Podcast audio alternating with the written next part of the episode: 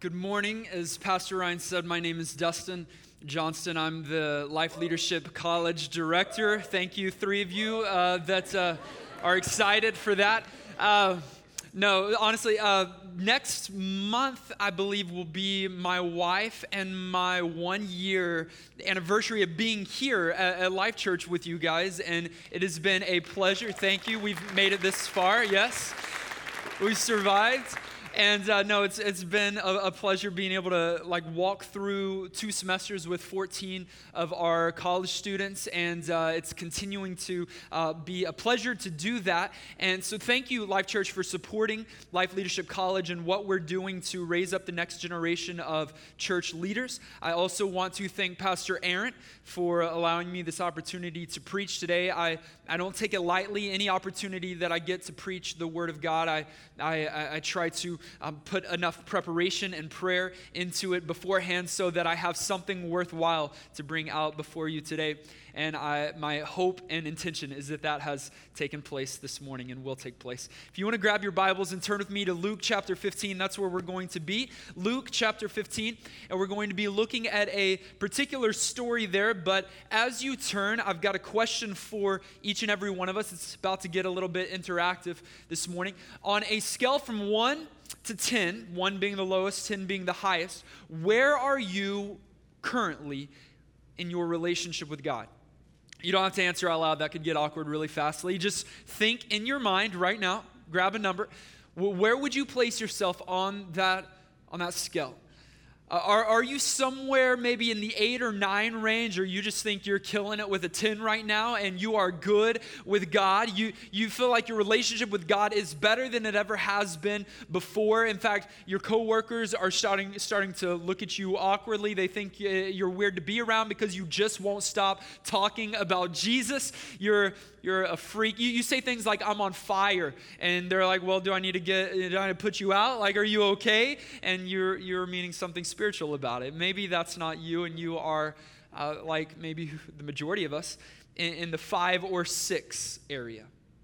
And so you're good like you've got a good relationship with God. Nothing, nothing too terrible is happening right now, but uh, you're definitely not up at the top like those, those kind of like Jesus freak type people. And then you're not, you're not near, near the bottom. You're not apathetic towards your faith. You're at a good, what you might even say, comfortable five or six.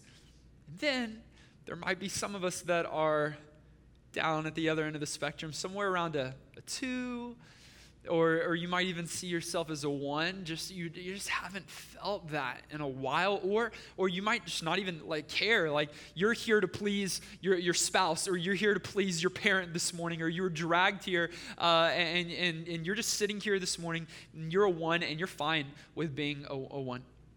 Wherever you are on, on the spectrum this this morning how many of you would say that that you want to get closer to god I know this isn't everybody. Uh, th- th- there are a lot of people I understand that, that this might not have even crossed your mind get closer to God. You've left this whole getting closer to God thing for, uh, for, for the pastor or the priest, or you've left it up to your mom or your spouse. And so for you, you've kind of just been checking off a list, or you're trying to be a better person, you're trying to be a good man or a good woman. But a- an actual relationship with God has never really, never really came on your radar until now. And so, for those of you that are in this category, those of you that, that, that, are on the spectrum and you want to grow closer to God, you want to know Him more, you want to experience Him more fully than, than you currently do, I, I want to ask us that we would all do one thing. As we read the story today, we're going to be reading the story of the prodigal son in Luke chapter 15. It's one of the most famous stories in all of Scripture. Jesus actually tells this story. And if you've heard this story before, there's uh, no spoilers, but there's, there's this boy that, that, that walks away from his father's home. And, in hearing this story in the past, I think it had, it's very easy to think of a son or daughter that, that we have that, that has walked away from the faith and that we're praying for them to come back. Or, or, a, friend or a friend or family member who, who no longer has a relationship with Jesus. And so we're praying for the prodigal son to return home. And that's admirable and that's good and that's an appropriate way to interpret the text and to go about the story. But can we all this morning no matter where you are on that spectrum, can we put ourselves into the shoes of this character for once and believe that we all have something that can shift and something that can change? That, that we might be the prodigal in the story. Let, us let, read and, and, we'll find out what, what, I'm, what I'm talking about. Luke chapter 15, verse 11. And Jesus told this story. There was a man who had two sons. The younger one said to his father, Father, give me my share of the estate. And so he divided the property between them. Not long after, the younger son got together all that he had and he set off for a distant country, and there he squandered his wealth in wild living. After he had spent everything, there was a severe famine in the whole country, and he began to be in need. So he went and hired himself out to a citizen of that country, who sent him to the fields to feed pigs which is just a glorious job, by the way. I've never done it, I just imagine. He longed then to fill his stomach with the pods that the pigs were eating, but no one gave him anything. Verse 17. When he came to his senses, he said, How many of my father's hired servants have food to spare? And here I am, starving to death. I will set out and I will go back to my father and I'll say to him, Father, I have sinned against heaven and I've sinned against you. I am no longer worthy to be called your son. Make me like one of your hired servants. And so he got up and he went to his father. But while he was still a long way off, his father saw him and, filled with compassion for him, he ran to his son, threw his arms around him, and kissed him. The son said to him, Father, I have sinned against heaven and, I, and you. I am no longer worthy to be called your son.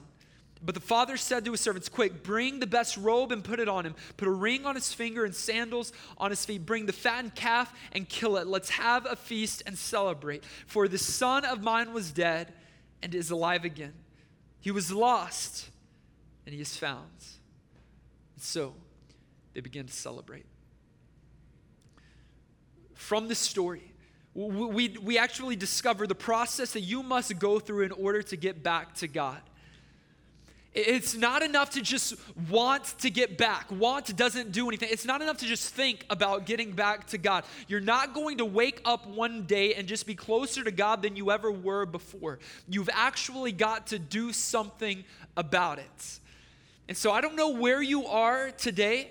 You might be far, far, far, far away from God. And maybe, maybe you've just kind of felt distant for a week. Maybe for some of you, it's been a couple of weeks or a couple of months. And now you long to once again be close to God. You long to feel His presence again, to be at rest knowing that He loves you, that He saved you, that He's called you, that He has a purpose for your life. Listen, we all want to be closer to God. The question is, how?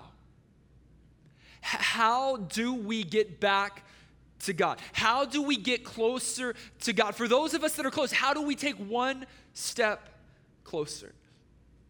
From the story of the prodigal son, we have, we have three steps that we must take that will lead us on a pathway back to God. Number one, we must first get fed up. We have to get fed up. We have to get sick and tired of the state that we are currently living in. And listen, this is good for any goals that you might have in your life. Do you, do you set some goals? Hopefully, you do. You set some goals in your life. Uh, if you want to get in shape, the very first thing you must do is get fed up with being out of shape. You have to get sick and tired of your gut hanging down to your knees. You have to get sick and tired of being winded after you wake up, uh, walk up one flight of steps. You have to get sick and tired of being out of shape. That's the first step that, that you must take to get into shape for our students. That uh, if you want to get better at math, you can't just wish help me be better at math, help me be better at math, help me. I wish that it worked that way. It doesn't. You have to first get fed up with your poor test results. You have to first get fed up with having to lie to your parents what, what test scores you actually made. Uh, if you uh, want to get better at math, you have to first get fed up with, with being bad at, at math. Uh, maybe maybe for, for some of us, if you want to make more money, which is a good and admirable and fine goal, you have to first get fed up with being broke. You have to first get fed up with being in debt. You have, to, you have to first get fed up with where you currently are so that God can move you to where He wants you to be. So, first things first, get fed up with where you are now. Nothing in your life is going to change if you don't first get dissatisfied with where you currently are. And if you are sitting here this morning and saying, All right, Pastor Dustin, I'm actually fine with where I am right now. Like, I'm good to go. I don't, I don't need any change in my life. Okay, great, great. Now, listen, this message is not for you.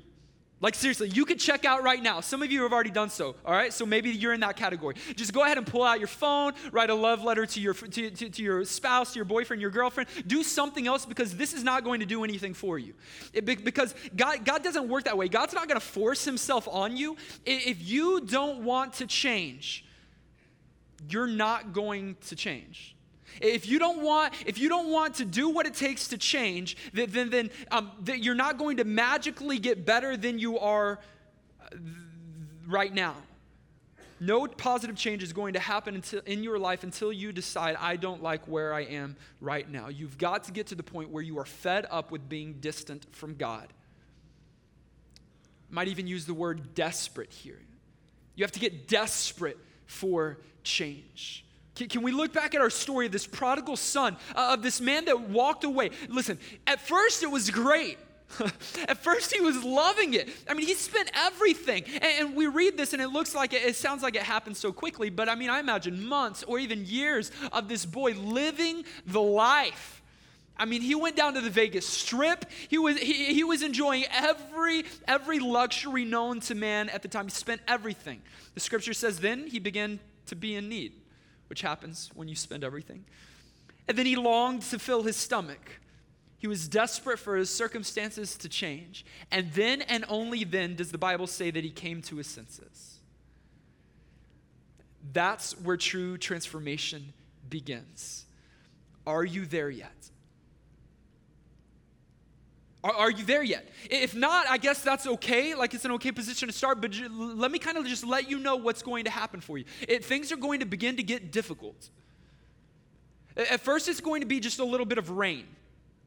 It's going to be inconvenient. It's, it's going to be uh, uh, bothersome, but it's not, it's, it's not going to it's not going to take you under, but, but it is going to get you a little damp as God sends the rain. And he, he does it not because he's a cruel or malicious God.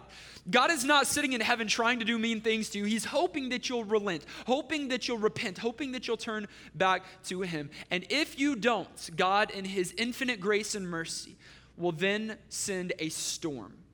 And torrential rains will begin to pour down in and around your life and, and, the lightning and the thunder will, will roll in, and you will be very uncomfortable. Why does God do this? It is because he, he loves you just the way that you are, but He loves you too much to let you stay that way.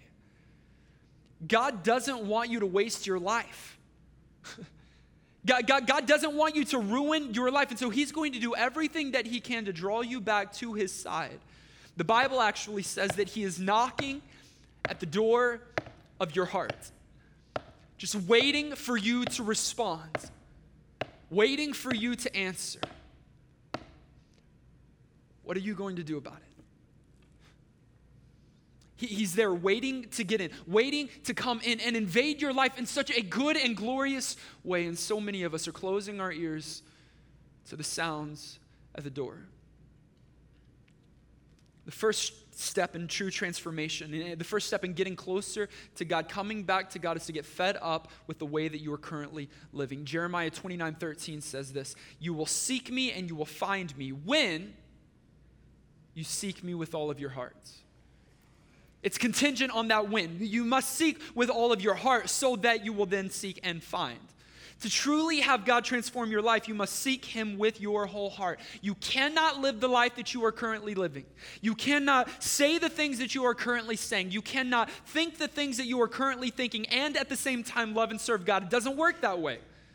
It's, it's either or, it's, it's one or the other. You have to first get fed up with the way that you're currently living and say that there's got to be more to life than this. And once you do that, true transformation can begin.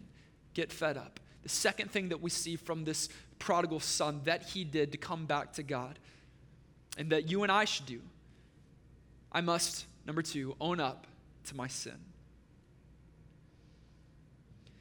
That's the second thing that the guy in our story did. Number one, he got fed up. Number two, he owned up. Verse 21 When he came to his senses, the boy said to his father, I have sinned against heaven and I've sinned against you. You've got to get to the point that you'll admit, I have not been living my life God's way. I've been living my life my way. I, have been living, I've been doing the things that I think is best. I've been living my life for the moment or for the thrill or, or for fun or for money or prestige or position. Or maybe I've been living according to my fears, my faults, my failures, my insecurities. For some of you in this room today, it's time to stop playing games and to own up to your sin. The prophet Isaiah in Isaiah 59 2 says, Your iniquities have separated you from God.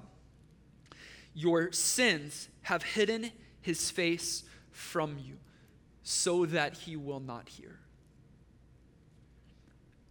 That is a terrifying verse. Let me ask have you ever have you ever prayed and felt like God was a million miles away? Yeah.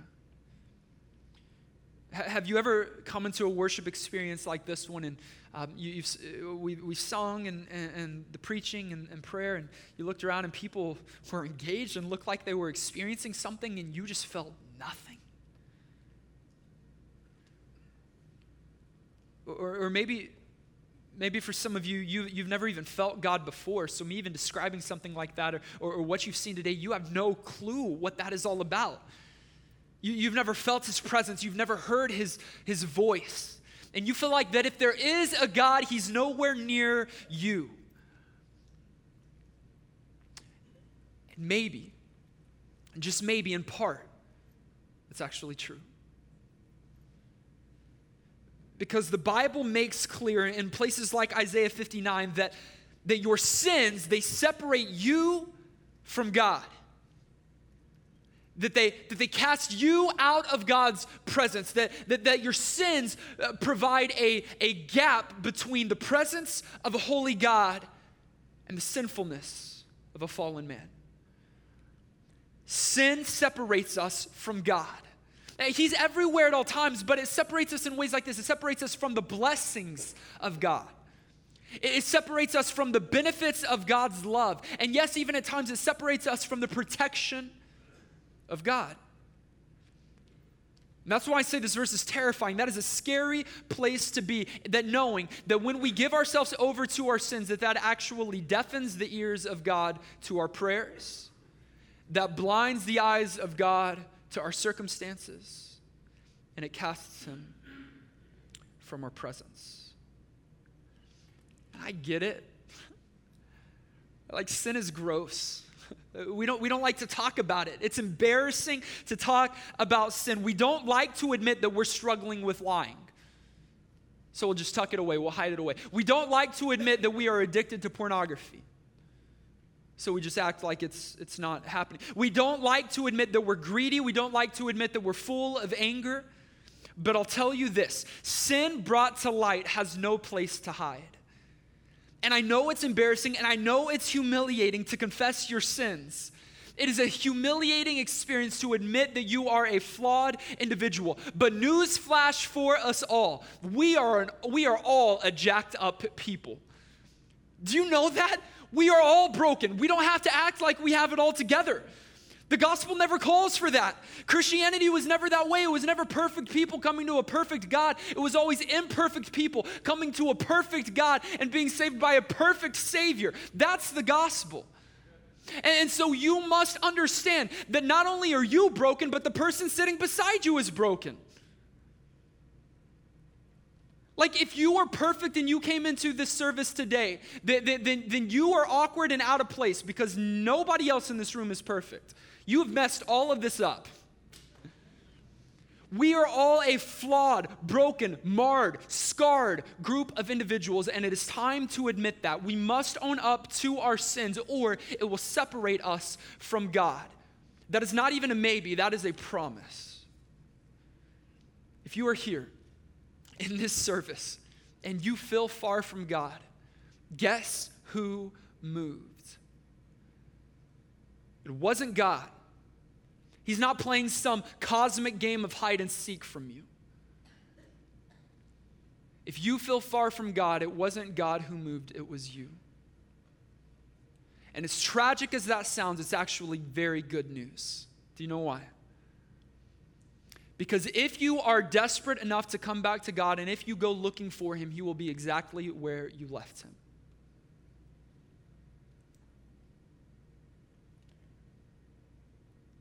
The fact is, you are as close to God as you want to be, and you cannot blame anyone else for your distance.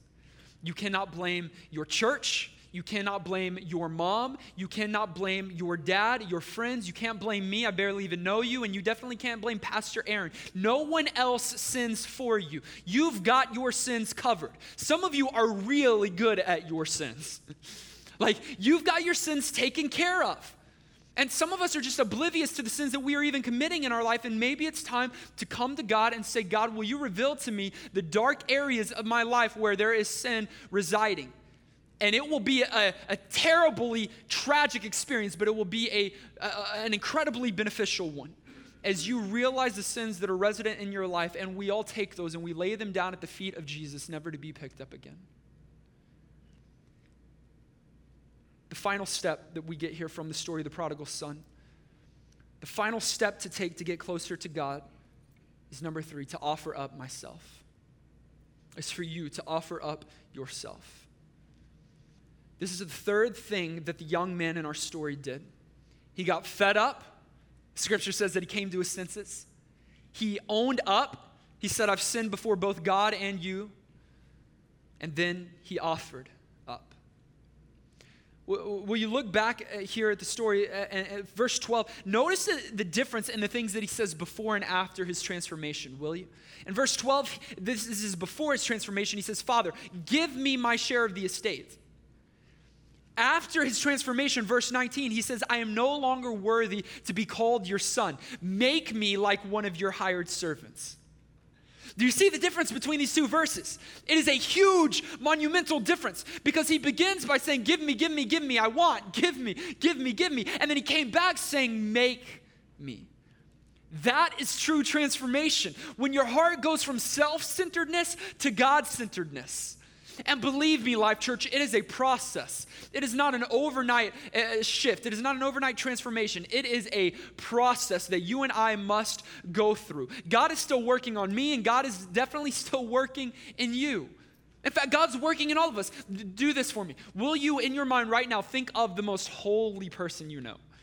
Think of the most righteous person you know. If you're thinking about yourself, you're wrong. Think of someone else. Th- think of someone in your life. Uh, you might lean over to your spouse right now and be like, "It's you, baby." But uh, think of th- think of that person. Your aunt, your grandmother. Oh, that priest that is just uh, like a glow surrounds him. Can you just think of the most holy person you know right now? And let me tell you, God is still working on her. God is still working on even him. And it will be a lifelong process of, uh, of realizing your sin, offering it up to God, realizing who you uh, your sin, offering it up to God. It's going to be a continual process, but it is a process that you and I must be on if we have any hopes of growing closer to God. In 2 Corinthians 3:18 Paul says, "And we all are being transformed into God's image with ever increasing glory, which comes from the Lord who is the Spirit." And we all are being transformed. I understand when you were saved, you were transformed. When we come into the presence of God in heaven one day, we will be transformed. We, we have been transformed, we will be transformed, but right now we are being transformed. There is a process, a work that is going on within our life so that we can become more like Christ, so that we can put to death sin more frequently, so that we can eh, become more and more and more holy. It is a process, but every process, my friends, begins with a decision. So, my question it's not necessarily are you going through the process, but have you made the decision? Have you made the decision to offer up yourself, to come before your Heavenly Father and to simply say, Make me into the man that you desire me to be? Make me into the woman that you desire me to be. There will be no process until there is first a decision. Paul later encourages us in Romans chapter 12. He says, I urge you, brothers and sisters, in view of God's mercy, to offer up your bodies as a living sacrifice, holy and pleasing to God. And I think here Paul has much more in mind than just kind of your physical body. You're like, what does God want with my body? My body is too big, or my body is too small, or my body is too ugly, my body's too slow, my body's too, too stiff and rigid. I can barely move around anymore. Why does God want my body? Well, He does want your physical body, but I think this is more kind of uh, in, in total. Uh, God, in holistically, wants all of you and until you're ready to give yourself up completely as a living sacrifice, there will always be a gap between you and God. There will always be a distance, a, a void that you cannot cross on your own. And you've got to go through the process. Process that begins with a decision. And the decision that leads to the process is that you must get fed up with where you currently are. You've got to own up to your sins. You've got to get honest with God and say, This is, you already know who I am and you already know what I struggle with, but I'm admitting to you that this is what my struggles are. This is what my sins are. These are the dark recesses of my soul that I'm bringing before you. And in that act, you offer up yourself as a living sacrifice. That's what we must do, and then God does the rest. I know you might feel like that is a lot on your plate, that that is a lot that you must walk through, but it's very simply can be summed up in one single word turn turn. That's the word. That's the action that the young man took to go back to the Father. And that is the action that you and I must take. Get fed up, own up, and, and then offer up. That is just a simple act of turning back to God. And please do not miss the Father's response. Look back in our story, verse 20. While he, the boy, the, the, the, prodigal son, was still a long way off, his father saw him and he was filled with compassion for him. And he ran out to meet his son. He threw his arms around him and kissed him. Look, his father did not wait for the young man to get all the way home before he opened the door and let his son in. No, he ran out to meet his son. God is the exact same way. It, has never been you come 50% and God will meet you halfway. It's never been that way. God takes the initiative, God runs out to you, and God never holds a grudge. There is nothing that you have done that will, that will disgust God enough to stay away from you. There is nothing that you have done that is new. You might think that you are the only one with struggle, that struggles with it. That is exactly what the enemy wants you to believe. You and everyone else all throughout history have struggled with some of the same things, and God knows what they are, knows that they're ugly, but knows how to correct that, knows how to eliminate that, knows how to bring you back into the fold and into the family. And when you turn back to Him, He runs back to you with arms wide open, ready to embrace you. And once He does, the true celebration begins. Verse 22 The father said to his servants, Quick, bring the best robe and put it on, and put a ring on his finger and sandals on his feet. Bring the fattened calf and kill it. Let's have a feast and celebrate. For this son of mine was dead and is alive again. He was lost and is found. So they began to celebrate. They threw a party. Life Church, God specializes in finding lost things. He is searching for you, He is looking for you, and He wants you to come home. If you have messed up royally, He forgives you. If you have done bad things or bad things have been done to you, He wants to embrace you in the embrace of a loving Father. Our God is a loving, forgiving, saving God, and He is waiting for you to respond this morning. My prayer in leading up to the service has been that there will be some of you that this morning, for the first time, decide, I'm coming home. I'm coming home. Some of you might have never served God before. You might not have any kind of relationship with Him. Some of you might have served Him before, but you've kind of drifted away. Just kind of going through the routine now. It, it, it's, it, it's just a checklist for you, it's not a relationship. And some of you might be okay with God, but you can always take one more step. No matter where you are on the spectrum that we talked about at the start of this message, no matter where you are on the spectrum of proximity to God today, this is your chance to come back. This is your chance to turn. To turn from your past, to turn from your sins, to turn from the things that have defined you, and turn to the loving Father who is running back to you.